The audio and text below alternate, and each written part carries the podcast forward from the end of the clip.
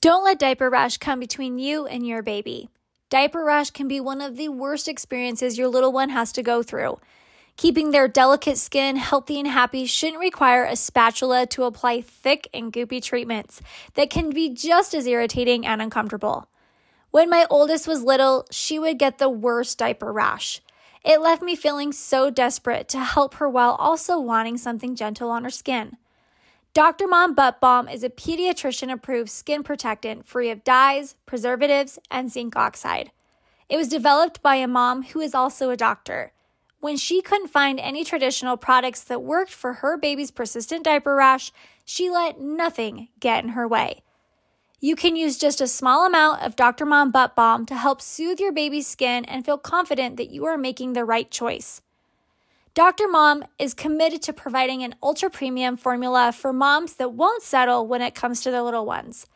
Soothe and restore with active ingredients being dimethicone and petrolatum. You can find more about Dr. Mom Butt Balm at drmombuttbalm.com or find it on Amazon or walmart.com. Welcome to the VBAC Link podcast. We are a team of expert doulas trained in supporting VBAC have had VBACs of our own and work extensively with VBAC women and their providers. We are here to provide detailed VBAC and cesarean prevention stories and facts in a simple, consolidated format.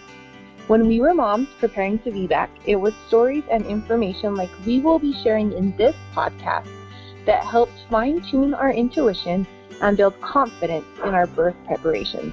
We hope this does the same for you. To hear more about us and to hear our individual VBAC stories, be sure to check out episodes 1, 2, and 3. The purpose of this podcast is to educate and inform. It is not meant to replace advice from any other qualified medical professional. Good morning, everybody. This is Meagan and Julie, your VBAC Link podcast hosts, and today we have a special episode for you. We have been told by multiple people, or it has been requested, that we have an episode that is geared towards first time moms. So it's so important as first time moms to know a lot about birth and be educated just as much as it is for our VBAC moms because our VBAC moms, they've had their cesareans and now they're prepping for their VBAC. But for first time moms, we want to try and educate on cesarean prevention and things that are commonly, I guess, diagnosed and told um, that bring on cesareans in the first place and, and things that are done. But we have a story today for you of a mom who did some amazing things to avoid having a cesarean. So, yeah, Julie, would you like to say anything about this awesome episode? Yeah, you know, guys, I am so excited to be sharing this with you because truly, just talking with Tana, with Hannah at the beginning of the episode, you know, we we put so much trust in our providers and and we should um but at the same time there's so much more that that people tell you with authority that you assume is just you know the gold standard or the only way. But the thing is women you have options. And just kind of an, a little example i was at a birth uh, last week where the provider comes in and it was very very fast labor. And the provider comes in and he's you know he was only there for 20 minutes. But the husband you know while while the mother was pushing her husband said to the provider oh we want to do delayed cord clamping and the provider turned to him and said oh well we milk the cord. That's the standard. And i was like oh is that how they do it in this hospital? Because i hadn't been to that particular hospital before and the doctor looked at me and he's like that's how they do it in all hospitals and I said, hmm. "Oh, okay," and like nodded my head. But in my mind, I'm thinking how incorrect that doctor was. I have never seen that as a standard practice in any hospital. in delayed cord clamping, you know, um, it means so many things, and at every different hospital and every different provider, you're going to have a different experience and a different answer. I was at a different birth where they said, I stopped the provider before he cut the cord. I said, "Hey, wait a minute! They wanted to do delayed cord clamping," and the doctor turned his head and hollered back at me, "It's already been a minute," and cut the cord. And Oh. That's an you know that's a, that's an example of how everything else varies. And in, in, in another hospital, the standard is wait five minutes. But if you want true delayed cord clamping, where your cord is a spaghetti noodle, you know you got to tell them I want my cord to look like a spaghetti noodle. I don't want it clamped. I don't want it cut. You know, like I'm serious. It's it's the different options like that available when a doctor will speak so so authoritatively that mm-hmm. you you wouldn't have a reason to question it. So I'm glad we're doing this episode. I'm glad that Hannah reached out to us to share her story. And guys, it is an amazing one. And in the end, we're going to talk more about things that you can do as a first-time mom and any-time mom, I guess. Really? yeah. C-section. Yeah. Yeah. I mean, it, this is this is definitely you know an episode that can apply for anybody that wants to avoid an unnecessary cesarean. So well, I'm excited to have this today. And Hannah, we're so excited to have you and we can't wait for you to share your story because girl, you you did something that is hard, especially for first time moms. It's it's hard. Mm-hmm. And I want everyone to know that as a you know, for our first time moms listening that it, it's hard to make changes like Hannah made and you know and it's okay to though. Like we want you to know it's okay. So, mm-hmm. Hannah, if you wouldn't mind sharing both of your birth stories, we would love it. Yeah, thanks for having me and um I'm so glad that you guys have this podcast for other women. I wish that I could have had it um with my first pregnancy because um yeah, I I just was raised to think that you know, birth was the most painful thing you could go through and just to go with the flow. You don't question the doctor. You go to the hospital. You get the epidural, and um, so yeah, that's what I did when it was my first pregnancy. I didn't prepare at all. I didn't do any research. I just I didn't think that there was anything to do. I I just did what the doctor said, and so with my first child, I was induced at 41 weeks because they said that she was measuring really big and I wanted to and that if I didn't want to risk a C-section, I should get induced. And so I was induced at midnight on the 24th, and then I got the epidural at 9 a.m. And she wasn't born until 2 a.m.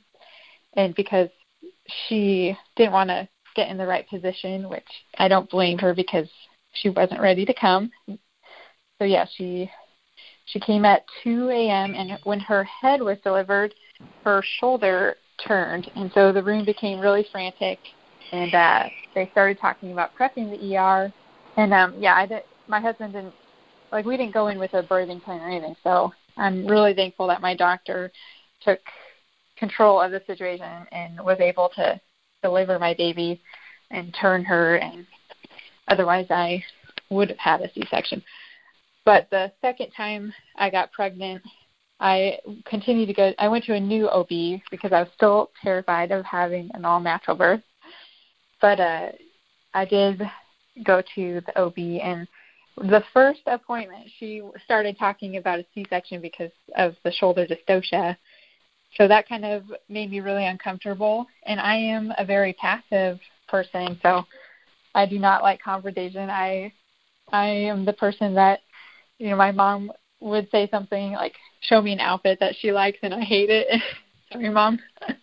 but uh, and I would say, oh, I love it. so yeah, that's me.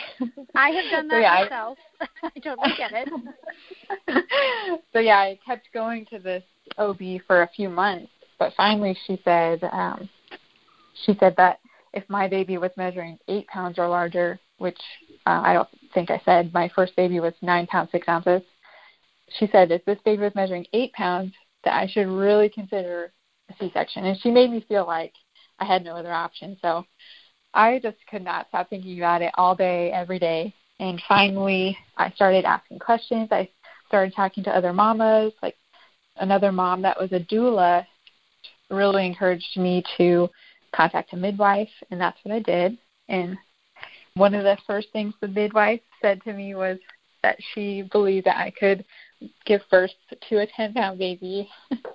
and so that moment was the biggest relief. And um, yeah, I went on to have a beautiful delivery. I took a birth hypnobirthing class and I labored in the water.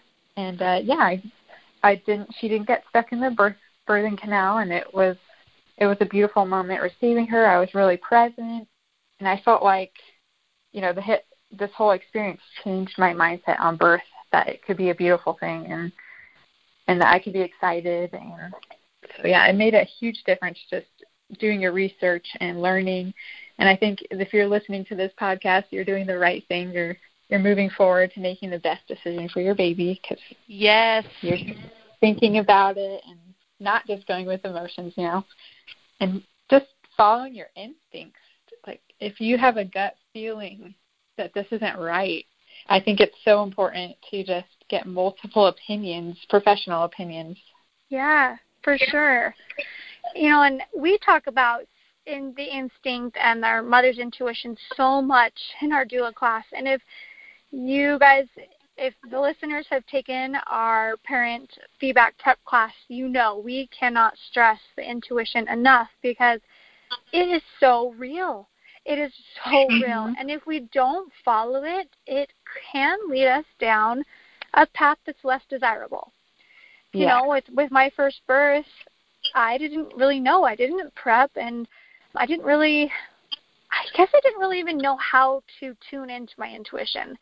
And after my C-section, and I was prepping for my VBAC, like I did, I had that feeling at 36 weeks that I wasn't in the right place, and just mm-hmm. just based on the things that were being told, you know, I was being told, and and I was too scared, and and it's overwhelming. I can't say that it isn't. It's it's overwhelming to try and start over mid pregnancy and finding a new provider, mm-hmm. or or it, it might not even being find a new provider. You know, it might be something else, but it's so important to listen to it because it can. I mean, look at you. Like you would have had a cesarean yeah. Because you thought your baby was, you know, is eight pounds, over eight pounds, and here you are almost delivering literally a ten pound baby, nine pounds thirteen ounces. Yeah. I mean that's baby. a ten pound baby and no shoulder dystocia and no mm-hmm. problems and so half the time.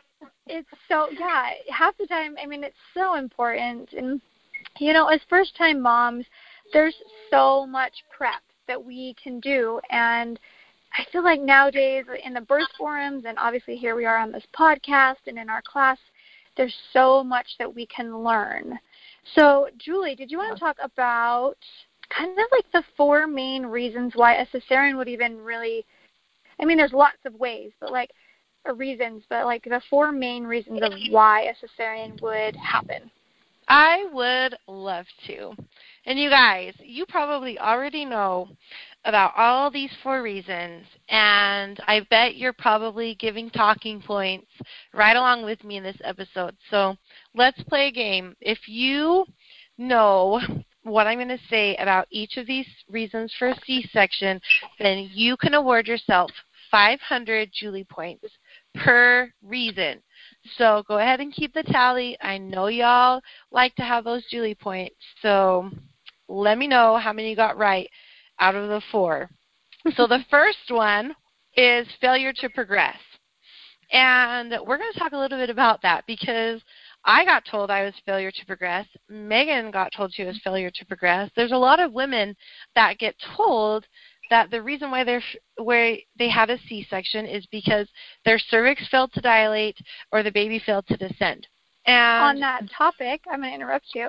yeah, go ahead. on that topic, literally two days ago, um, at the hospital, a mom is nine centimeters, 100% effaced. Everything is going great. A half hour later, they come in and they check her cervix, and she's still nine. And the nurse says, "Oh, honey, you might need to get ready for a C-section." Oh, sorry, my little boy is um just you know making himself on the podcast in the background, but they said, "Oh, honey, you might need to prep yourself for a C-section." And I kind of was like, what? And she looked at me and was like, why? And she said, well, your cervix just isn't making any change. And we were like, okay, 30 minutes, 30 minutes. And then 30 more minutes, you know, so now an hour, a resident came in and said the same thing. Well, you know, we'll give you a little bit more time, but the cervix isn't making the change that we expect it to make. So, yeah, like it, stuff like that happens. It really happens. Mm. Can and I add something to that? Yeah, please go ahead. Yeah, I would. Um, you know, my cervix gave me some difficulty, and it um, it wasn't thin enough for her to pass it for almost up until the last like hour or two. So I can imagine that if I was at a hospital, what they would have done because my midwife was very patient. Yes, yeah. and sometimes patience is all you need. In fact, ACOG and the Society for Maternal Fetal Medicine in 2011 put out new updates for the term failure to progress. And you can find that information, like I said, linked on our website at our blog, thevbaclink.com slash blog. But it says that failure to progress, true failure to progress, is when the cervix has made no change – her water has ruptured, and she has to be at least six centimeters dilated for six hours. You guys, all three of those things six centimeters, water's broken, and no cervical change in six hours. It's a long time. And our cervixes are incredible. We expect them to go to Fort Knox, you know, from Fort Knox to keeping that baby in tight to wide open letting the baby out. And so the cervix does a lot of things. If you want to know more about that, we talk a lot about it in our VBAC courses, either online or in person. Yeah. So the next Oh, go ahead. I'm just oh, trying no, to rush fine. right into you, it. I, I was going to point out too. Yes, six hours, but also um, that's in active labor. That is once labor has gotten into active labor, yep. which is six, six centimeters, centimeters, or more. more. So, like for my instance, for my birth, my first two births, I was three centimeters for you know a little while. I like I think it was three centimeters for like well I think it was probably four hours, and they were like, oh, it's failure to progress. Your cervix doesn't know how to dilate. So, keeping in mind that it, that is yeah. in active labor, six centimeters or more. Go ahead, Julie. Sorry. no, that's true. And you know what? Getting to six centimeters is the longest part of labor. So, mm-hmm. true failure to progress, there's probably something else going on there, or just, you know, failure to wait. So, fetal heart problems is the second reason baby's heart rate's not doing good. And in especially in VBAC, I know we're not talking to VBAC necessarily, but I know y'all are listening still. 70% of rupture cases, fetal heart tones were one of the first signs of a rupture. But it's normal for a fetal heart rate to to dip and rise a little bit during labor, you know, especially with the contractions. The uterus is squeezing that mm-hmm. baby really tight. And so normal heart rate variation or heart rate variations are normal. And different hospitals have different rules for how many decels or accelerations they'll allow and it has to do a lot with the baby's baseline, you know, the baseline. But a lot of times an issue with fetal heart rate can be changed simply by switching positions, like switching laboring positions. If you have an epidural, roll to your other side. Get a peanut ball out. If you if you don't have an epidural, then do something different because a lot of it has to do with where the cord is in relation to the baby's head. If you think about it, if the head and the uterus are sandwiching the cord in between them, when the uterus contracts, it squeezes the cord, which affects the blood flow to the baby. So, simple position changes, guys. Change your position before you rush into a C section. Make your doctor listen to you. the third reason is malpresentation or breech. And the cool thing about that is in 2018, yeah, that is this year, this year for just a little bit longer, ACOG released new guidelines surrounding breech birth. And it's called ACOG Committee Opinion 745. We're linking to it into our blog. And it says that the well, I'll just read it for you. the number of practitioners with the skills and experience to perform vaginal breech delivery has decreased The decision regarding the mode of delivery should consider patient wishes. Okay, I'm going to say that again. Should consider patient wishes and the experience of the healthcare provider. Obstetrician gynecologists and other obstetric care providers should offer external cephalic version, which is when they turn the baby, they like push on your tummy to turn the baby around, as an alternative to a planned cesarean for a woman who has a term singleton breech baby. Desires a planned vaginal delivery of a vertex presenting fetus, which is like backwards, and has no contraindications. Guys, what does that say? You should be given options.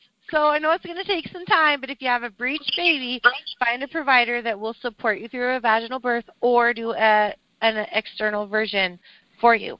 Yeah, and I I I'm seeing this before too where like if the baby's breached, the external version's not being offered. Or it's oh, not at all. offered or it's only being offered at 37 or 38 weeks and they that option is given and saying, "Well, we'll try it and if it doesn't work, we'll have a C-section that day. And if it does work, then we'll induce you right then." So it's important to really find a good provider that knows uh, is up to date with evidence base and is willing to try a version and try these things to avoid cesareans. Yes, absolutely. Not only that, but there are so many things you can do to turn a baby into a great position, like spinning babies and the Miles circuit. Look those up. We talk about them in our classes. There's lots of things you can do, and getting making sure your baby's in a great position in the first place is a really good way to avoid a cesarean or any other unnecessary interventions mm-hmm. like induction and pitocin and epidural mm-hmm. due to due to more difficult labor because your body will be trying to fix that baby into a different yeah. position. Well, and Hannah mentioned it too. You know, like, well, she was induced, and she doesn't blame her her baby for being in a you know funky position because baby wasn't quite ready. So that's another thing that can come into play. Wouldn't you? Would you feel like that, Hannah? Like that kind of plays yeah. into effect? Oh yeah. Your labor. Yeah, I was reading a lot about shoulder dystocia too, and obviously I'm no um, medical professional, but I was reading a lot about it, and it just made sense that she was induced and she wasn't in the, the right position because she wasn't ready.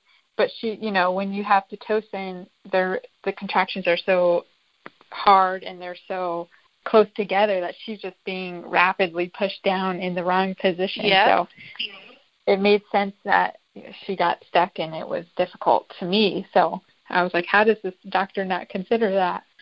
Yeah, absolutely. And a lot of doctors aren't trained to identify that anymore.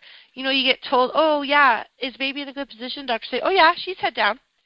But that doesn't account to if like oh, the yeah. baby's coming in at an angle or if they're posterior, which is backwards mm-hmm. if you didn't know, or if her head's tilted a little bit, which we call asynclitic. There are so many other things to a baby being in a good position besides just head down. And I don't know if you guys ever talked about um the do you guys ever talk about the chiropractor? Yes. yes. Did you do chiropractic care with your babies? Heck yes. Yes. he was an amazing chiropractor and he said that he had flipped many babies before. So Yep. Yeah, cool. we we have uh, some chiropractors here local to Utah as well that they have a reputation for helping babies flip. So, mm-hmm. and I've witnessed it. I've witnessed it. I had a client who her baby went breech in the end, and she went, and after two times, this chiropractor flipped this baby, and she had a smooth, successful vaginal birth. And so, chiropractic care is so big, and not only in VBAC. You know, we talk about it with VBAC a lot because having your body aligned and and everything is so important, but it really is for all moms, like any mom having a baby. And I know with my first two, I was a little skeptical. I was like, yeah, I don't think I want to do that. and then with my third, oh my gosh, night and day. And I still, I praise my chiropractor to this day because I swear that she, she really helps this baby get in a good spot. So, yeah. I agree. Chiropractic care is huge. All right. I know y'all are just waiting for it. I know you're waiting for it. Guess what the fourth reason for initial C-section is? I bet you can't guess. Big babies or small pelvises. Right, but we're changing the language. My baby is small, my pelvis is huge. Guys, Yes. we've talked about it so many times on our podcast. But in case you're tuning in for the first time or maybe you missed that part, I'm going to just tell you a little bit more about it. True truly having a small pelvis is incredibly rare and typically only happens in third world countries where the women are so malnourished that their bones grow in a deformed way, or if you have a catastrophic injury to the pelvic area. Other than that, pelvises mold and flex. And pelvises expand. Babies' heads mold and flex. Guys, the biggest of babies can get through the smallest of pelvises because pelvises are flexible. Babies' heads are squishy And they and mold, yeah. they mold. And being in a, a position besides being on your back, you know, being upright birthing is a great way to get a suspected big baby through a, a suspected small pelvis. And let me tell you what, we see we hear it time and time again on our podcast.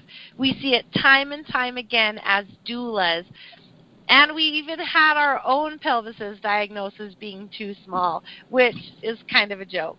But anyways, if you didn't know, if your doctor is telling you, you know, big baby or small pelvis, then it might be time to find a provider that practices evidence-based care and that will have a, a conversation with you and give you options. Mm-hmm. Definitely.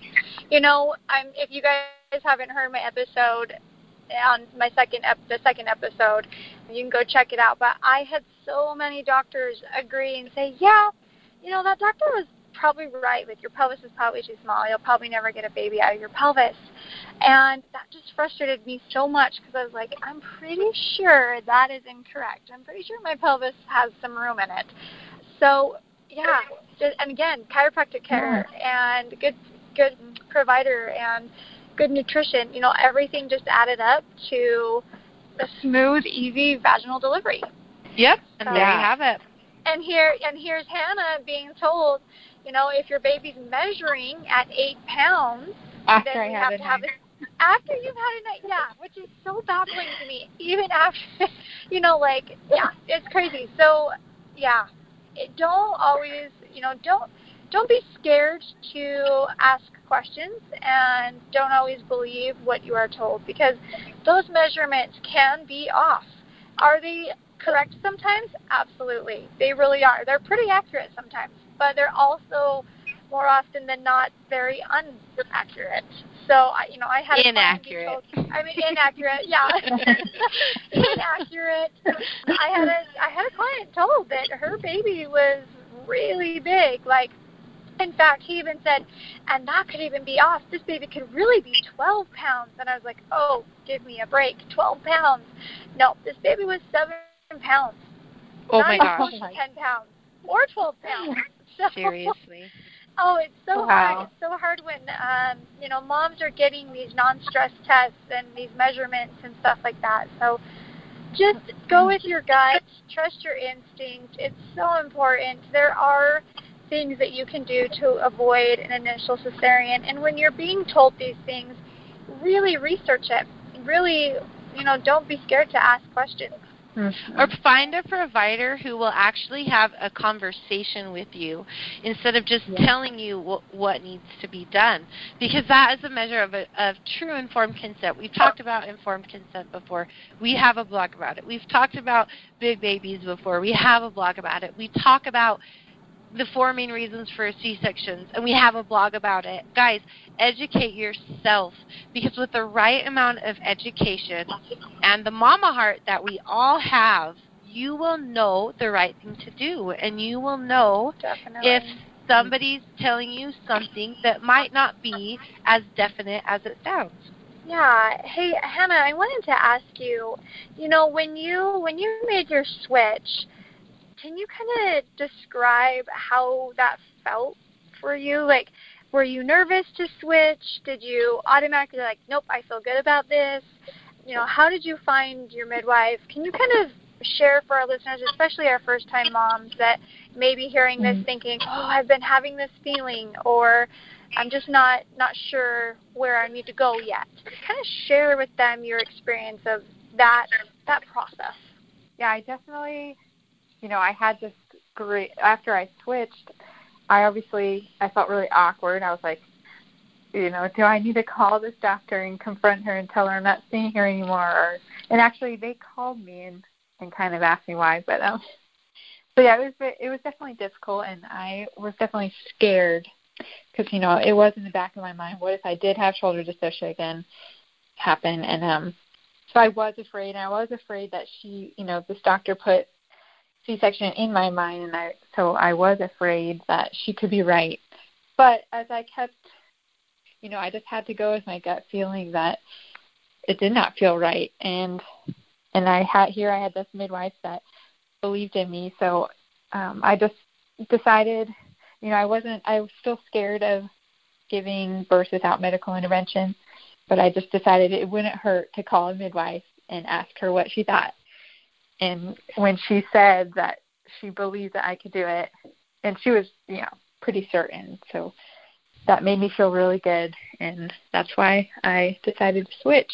And definitely yeah. the best decision that I made because I did forget to to mention too with my first baby how her nerve got damaged with the when her shoulder got stuck too. So I was petrified that something like that could happen again to my next baby and I'm just really grateful that I let her come on her own timing and do what was natural.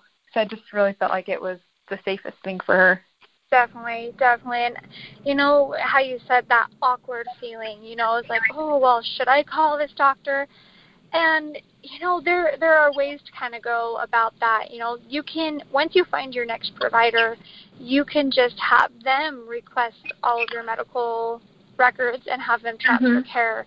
And yeah. you don't really have to you know ever have to even go back or see or yeah. or deal with mm-hmm. that and so it kind of takes that awkwardness away i know it did yeah. for me you know the doctor that i um transferred to he was so wonderful and is like i don't want you to have to feel bad because you're making the best choice for you and yeah.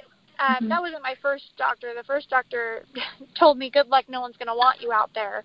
And that's where I was like, "Okay, yeah, I'm definitely changing." But when I changed from my other care provider, who I did love and I still love and adore, I know he was so supportive, but not everybody is. And so if you don't feel like you can have that conversation with your doctor, that's okay just know that the other provider can handle everything on their mm-hmm. end so it doesn't have to be awkward or uncomfortable. Yeah, and yes. that is actually what my provider did too.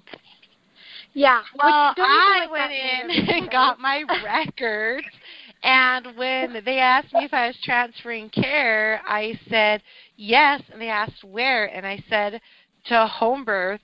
The look on their faces, you think that I would have told them that I was going to sacrifice my baby after it was born. Like uh-huh. they you know, like just the look of terror and oh my gosh, you're crazy. I just would definitely have liked to avoid that and know if I would have known that I could. yeah, see, and I didn't know that yet either. I went in and was trying to get my records, which uh, weirdly enough they wouldn't give to me. I had to go to medical records, like in the hospital to get it. But yeah, it's you know it doesn't have to be awkward, and and if it feels right, then you know let let the the next care provider handle everything for you.